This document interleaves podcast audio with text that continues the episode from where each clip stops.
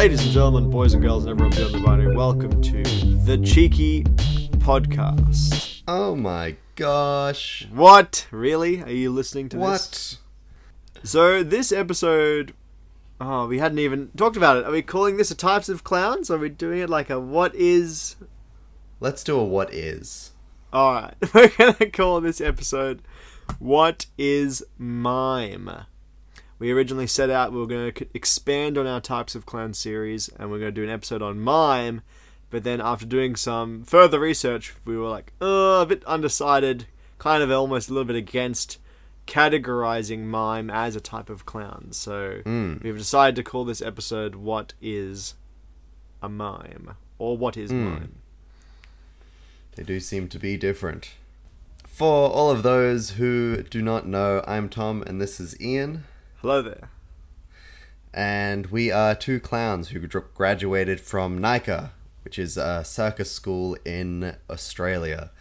And we made this podcast to talk about clown and to laugh, learn, and share our love of clowning with all of you lovely people out there listening. Hmm, yeah.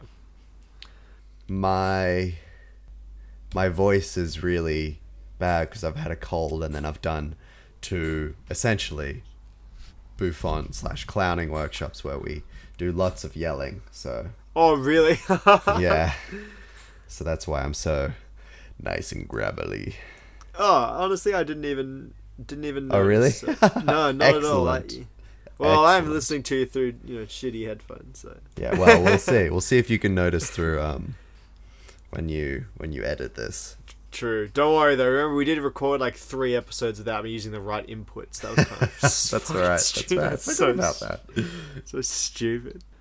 So uh, before we begin, do you have any kind of opening statements or opening things you want to say about this episode before we start?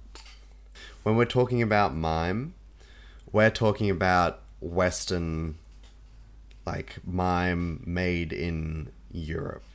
There are a lot of different silent, uh, performing uh, styles in other cultures, uh, such as No, uh, Mukabinya, Mukabinaya, Buto, and Mimius, which was uh, ancient Roman, I think.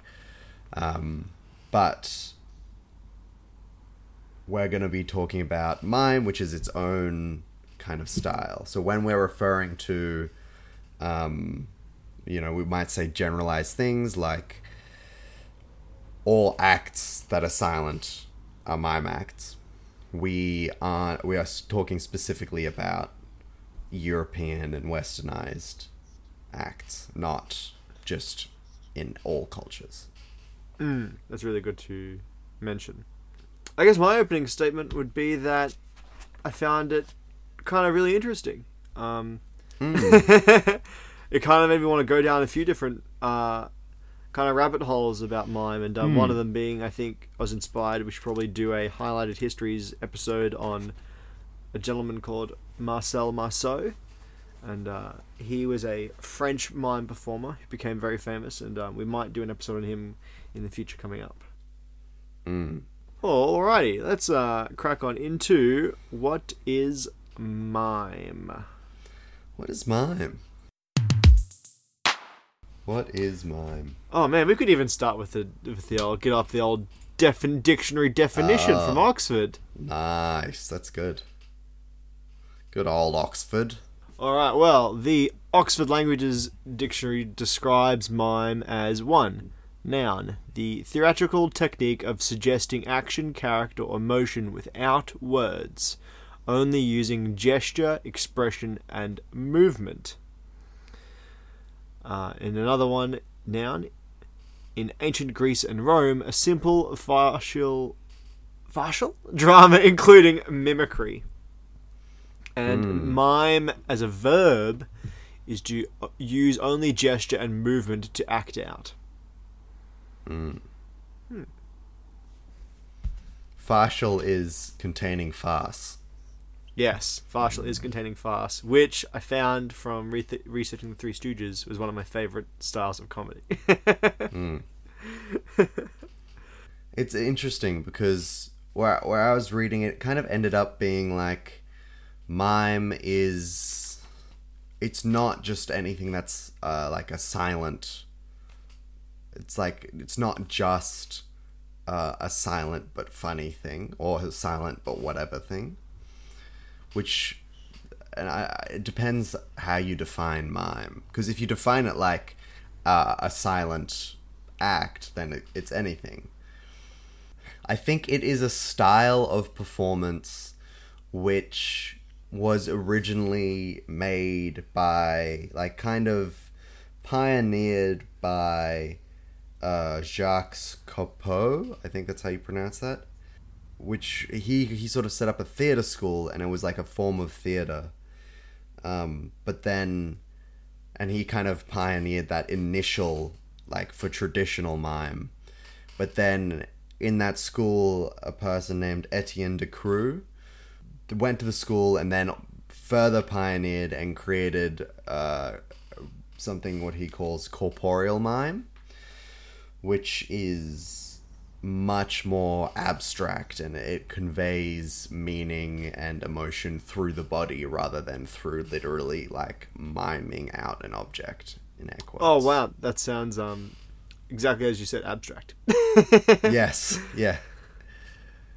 So that's kind of why I don't know. I feel like it's a, it's like slightly more specific. Hmm. So basically, like mime is like we agree that mime is a performance genre. Yes. And would you say that just because it's silent doesn't necessarily mean it's mime?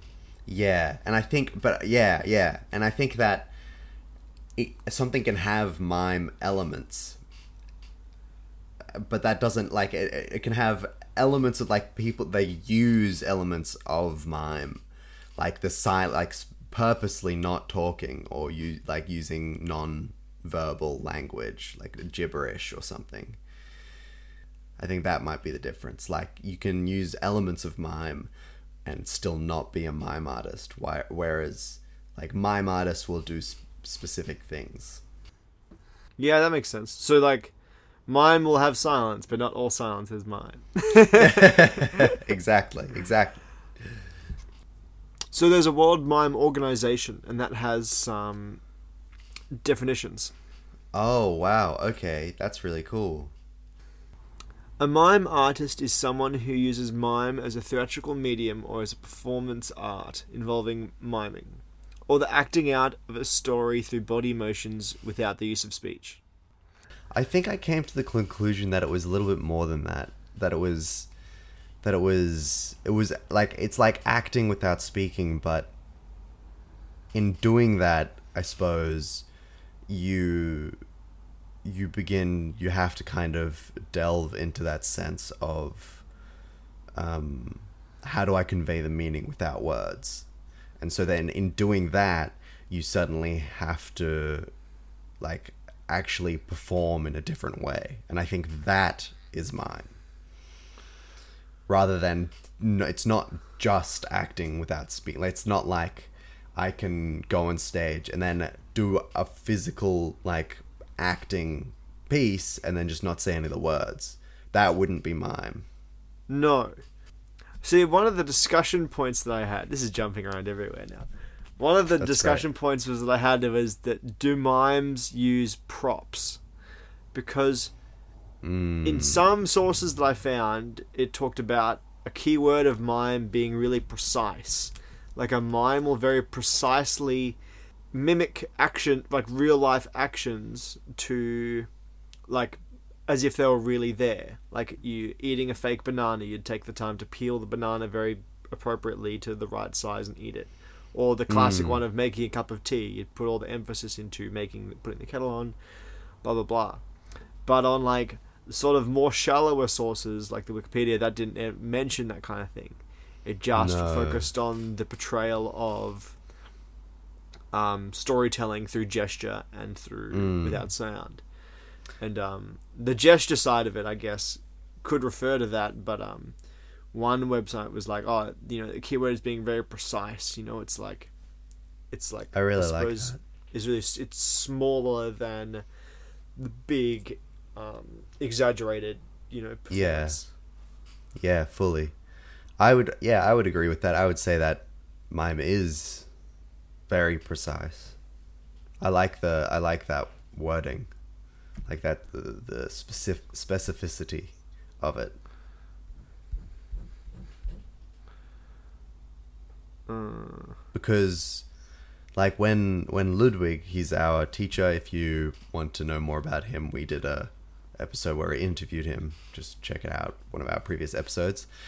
Whenever he taught us mime stuff like even just like basic like gesturing objects he would be really really specific about how we did it because otherwise it doesn't convey the meaning or it doesn't convey it very easily. And even like doing when you're walking in particular ways like he would he he mentioned something in the episode where he was talking about how he went to uh like a experimental theater thing and there he Oh, yes. learnt how to do specific movement stuff and he would spend all day, you know, practicing it or whatever. And I don't know how long he spent there, but in doing that, I think like that you you have to do very purposeful actions in order to um, do this sort of thing.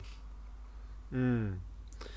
The um, there's some classic mime exercises. There was like two mini acts that we learned. I remember learning at school. One was I don't. You might have done the assessment too. Was the uh, tug of war? Did you? Did you teach you the tug of war? Mm. Oh, you just learn how to like mime a, a tug of war. It's, like, very Oh yeah yeah yeah yeah yeah yeah. So- yeah. We didn't do an Oh, act you- or anything. We we just did like the basic, just how to mime it. Yeah. The other one was the balloon, and the balloon is like same. The same can be done with the suitcase. Uh, the balloon would like be stuck, and you'd have to try and pretend to walk away, and the Ah. balloon is is stuck in the spot, and they can like lift you up in the Mm. air. But then We again, do I don't know if, either. but I don't know if the balloon in particular is mime because it has a prop, and it doesn't necessarily. It doesn't. None of the sources that I found, including the World Mime Organization, it talks about not using speech, but it doesn't talk about not using props. I would say you can use props. I would say that there aren't many props. Mm. And I would say I- that the props, if there are props, they, they would be super integral to conveying what the act was about. Because, for example, in that example, in that balloon act, it would be really, really difficult to convey that you had a balloon that was stuck there if you didn't have a balloon. Right, exactly. And it wouldn't, and it wouldn't look and be, it wouldn't look as amazing as it does. As magical, in quotes. So I would say, personally, I think that the mimes can use props. Yeah, that traditional mimes use props. So uh, after researching, Tom and I kind of had a little bit of a discussion before we started recording, and that was, do we consider mime to be a category of clowning? Because I think uh, there was one resource that we found that suggested that mime was a type of clown as we were researching the, Mm. the clown types, and thus uh, prompted this episode. but um, but uh, having done further research, we've kind of come to the conclusion that like maybe it's not. And uh, one of the key reasons there being is that although mimes, for me anyway, the one of the key reasons for me is that although mimes can use audience participation, it's not like a key feature of mime. Like Mm. mimes, mimes can use audience participation slash clowning as a technique, but that Mm. doesn't mean that doesn't mean that as a whole the genre of mime is a clown style. Yeah. I think I think that is an important distinction. Like like clowns often don't talk or they often will uh, gesture in order to convey an object or a meaning.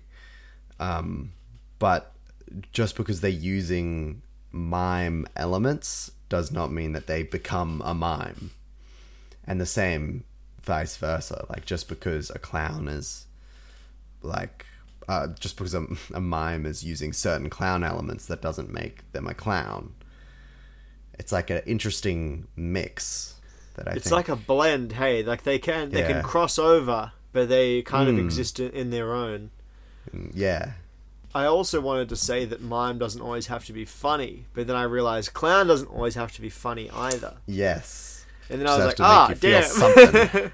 yeah. this has to make you feel something. Yeah, I think I think mime or uh, like mime isn't as funny as often. So yeah, that would like, make sense. Like I think more mimes kind of go the route of creating a, an emotional context. Um, whereas mo- I would I would suggest that most clowns go the funny route, which isn't you mm. know not there isn't one that's better than the other or anything.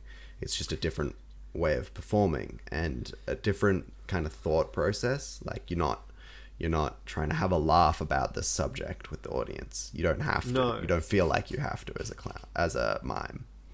It's almost as though you know. Well, it's, it's kind of the the key difference is that you go like when you watch a mime, you're kind of just watching it as a theater piece. Like you're there, like Mm. it's more often than not separate to you. Mm. Uh, and then you you know you watch it like you'd watch TV. Maybe. Yeah. Uh, I would say yeah, I would I would say it's it, it is kind of like that. Like mime is it is like a show. It's like a a, a form of physical theater, hmm. Which I suppose clown is to as to an extent as well. Yeah. For those of you that are tuning in to the first time, uh, which would be this would be a, a tricky one to jump straight into. Yeah. the, the we sort of the, both Tom and I through our teachings and our research, we kind of more often than not define clowning with audience participation. And uh, maybe we could do another episode um, for new listeners about like comedy versus clown, you know, because uh, but that you know that could be an episode in itself. You know, that could also be a hot topic in debate too. But, but for but between us and uh, you know our teacher, we kind of define clowning as everything that specifically has audience interaction. Mm. So if a piece is funny but it doesn't involve any audience interaction, it's not necessarily clowning. Mm, I think yeah, I think there's a few elements that kind of all have to be incorporated. Now, Tom, you've found some history on modern mime that suggests it hasn't been around for as long as we might think. I think it's a similar thing with clowns. Like there's been funny people and there's been particular elements of clown throughout history. Um, but it wasn't until kind of Grimaldi and that, that kind of push that made it clown that we see today. And I think Right. that's the same as mime. So like my there's been elements of mime throughout the whole of history, kind of like there's lots of different in all different cultures, there's lots of different silent performers and performances Yes. but it wasn't until uh, Jean Gaspard Deburau and Jacques Copeau and Etienne Decroux, who kind of all like in their own way, like took a step towards what we see today. So like um, Jean Gaspard Deburau was a very famous Pierrot. He was uh, in in pantomimes. Um, he's like kind of semi considered like the father of like European whiteface and also a mime to an extent. He because he didn't talk in any of his performances. Um, and he was a very and he had the white face and so that's kind of where that very um, that classic mime look comes from where it's the painted white face with the bits of black on it The kind of like the kind of thing you imagine with like French. You imagine like a French mime, or like you kind Yeah. of have that kind of stereotyped kind of Yeah. look. Exactly. And then Jacques Copeau set up a, a theater school um, which kind of taught, again, elements of mime and I think more, more traditional mime. But this dude, um, he kind of developed all these different um, mime aspects uh, and traditional mime aspects spe- specifically. And I think Lecoq is a very particular route. He also developed his own style of mime. And then Etienne Decroux um, went to Jacques Ca- Copeau, Copeau uh, went to that school and then delved a bit deeper and uh, created corporeal mime, which is much more. It's what I was saying earlier. How it's Oh, the uh, The yeah, it's abstract. like really yeah abstract. yeah, uh, kind of trying to tell the Oh, the yeah, story yeah, yeah. through uh, your body rather than through gestures. And apparently, it's very much so that the hands and feet aren't used so much as the trunk, like your torso and hips and stuff are used. So like they don't, they won't like literally use their hands to create an object or anything. I want to see some of this corporeal mime. I think it would be really if you look it up. it- sounds it looks, whack. It looks a lot like like just from photos. I haven't seen any like things, but it looks a lot like dancing, which was I, I thought was really interesting. Because maybe that's kind of where they meet up again. True. yeah, I've written down here anything before the 20th century is primarily conjecture. It depends on how you define mime. Ah, interesting. Did you hear that, folks? So Tom just said that anything pre twentieth century is uh, up for debate about whether it's a mime or not. So you'd say the turn, like the real mime we see today, the turn of that was like the nineteenth century, when those Yes. key key figures were really creating the form that we see Yeah. like all of the ancient Rome, ancient Greece kind of theater, the Japanese theater, it had elements of mime. So maybe Yeah. like it maybe it was a silent theater type, but the precise and refined mime that we see now was primarily created in the 19th century. Very similar to say when the modern contemporary cladding we see today was created by Grimaldi, you know, in the ni- I think also in the 19th century yeah. uh, despite there being funny people who existed in, Yeah. You know, as you read, like you know, the pharaohs and you know the jet court gestures, um, all that kind of thing. And I think an interesting point to make on the Japanese theater in particular um, was that uh, Etienne Decroux, the person who kind of uh, helped develop or primarily developed corporeal mime, he got a lot of inspiration from like certain Japanese theater that didn't use any things. So I think he got a lot of inspiration from No. I think that's how you pronounce it. I have some super interesting trivia, uh, random facts about mime. Oh, I'm so keen. Hit me. So you might even know this. So there is a Pokemon called Mr. Mime. Mm-hmm. So, and there's a really fantastic scene which we'll include in the link in the description of them kind of like interviewing uh no, they're not interviewing, they're uh, interrogating the mime character. and uh, the funny thing about Mr. Mime is that he does all of the really classic like really precisely doing all of these movements like he pretends to ride a motorbike and like uh, all of these things and uh, it doesn't make any noise but as like a filming technique they include like uh, like the sound effects of the things. Like he pretends to ride a motorbike and they include a motorbike noise. And so in the cartoon of pokemon mr mime's main power is that he creates invisible walls. That's and they're like indestructible. So in one episode he like stops a tank by creating all of these invisible walls. And uh, Mr. Mime evolves into a Pokemon called. Mr. Mime invol- evolves into a Pokemon called Mr. Rime, who is heavily based on Charlie on Charlie Chaplin. oh, really? Yeah, and even even even like his his model is looks like Charlie Chaplin. oh, that's really cute. Ah, I also have as a random fact, in 2017, mime was added to the intangible cultural heritage uh, category in uh, France. cultural heritage that is intangible. I love that.